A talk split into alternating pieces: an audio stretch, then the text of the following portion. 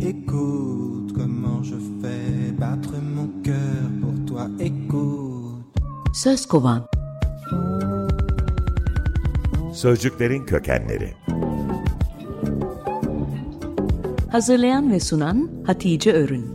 Escucha corazón, mi corazón latir por ti. El latido de mi corazón para ti.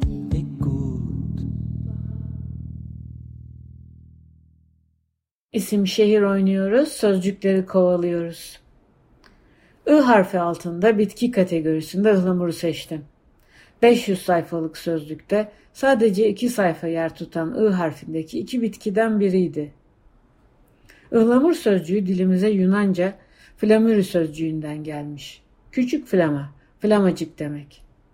Altında çiçeğinin şeklinden ötürü notu var. Bir parça yanıltıcı. Çünkü ıhlamurun çiçekleri değil flama şeklinde olan, çiçeklerin bağlı olduğu brahte kanadı. Kurutulmuş ıhlamur satın aldığınızda çiçeklerin yanında gördüğünüz ince uzun flamacıkların çok önemli bir görevi var. Çiçeklerin dönüştüğü bir santimetre çapında ve son derece sert kabuklu meyveleri olabildiğince uzağa fırlatılmalarını sağlamak. Bir tür yamaç paraşütü yani. Ihlamurun İngilizcesi linden. Bu kez ağacın yumuşak kabuğu yüzünden verilmiş bir isim.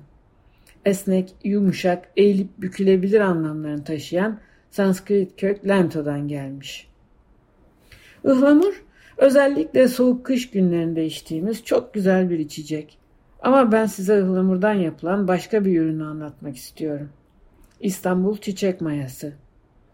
Ihlamur çiçeğinden yapılan bu ekmek mayası tarifini Artun Ünsal'ın Nimet Geldi Ekine adlı kitabından öğrendim. Ekmek bilgimin derinleşmesini sağlayan bu kitabın Ekmek Ekşi Mayalar bölümünü okuduktan sonra sade suyla ekmek yapmaz oldum. Maya için değil, koku için, çeşitlilik için. Taze ıhlamur çiçeklerinden fıçıda bekleterek değil de iki bardak ıhlamur çayıyla ekmek yapmak, sonra da kızarmış ekmekte onu koklamaya çalışmak. 800 ila 1000 yıl yaşayan ıhlamur ağacının 3 türü var ülkemizde. Büyük yapraklı ıhlamur, Kafkas ıhlamuru ki bir adı da filambur ve gümüşü ıhlamur. Bu cinsin kalp şeklinde yaprakları ve gümüş renkli sapları var. Biraz da flama sözcüğüne bakalım. İtalyancadan aldığımız bu sözcük alev meşale demek. Şerit şeklinde gemi bayraklarına da aynı ad verilmiş. Sözcüğün kökü Sanskritçe yanmak, parlamak demek olan bel. Uzun bacaklı, kırmızı tüylü flamingo kuşunun adı da aynı sözcükten geliyor.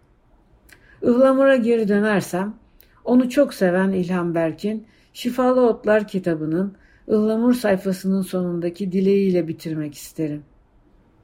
Bir tutam ıhlamur alıp bir cezvede suda birazcık kaynatın onu. Sonra da köşenize çekilip güzel kokusunu içinize çeke çeke için. Elbet beni de bu otların büyük dostu adamı anın. Değil mi ki onun sizden bütün istediği budur. Bu kadarın da olsun esirgemeyin ondan. Yarın bir gün Mississippi nehrinde.''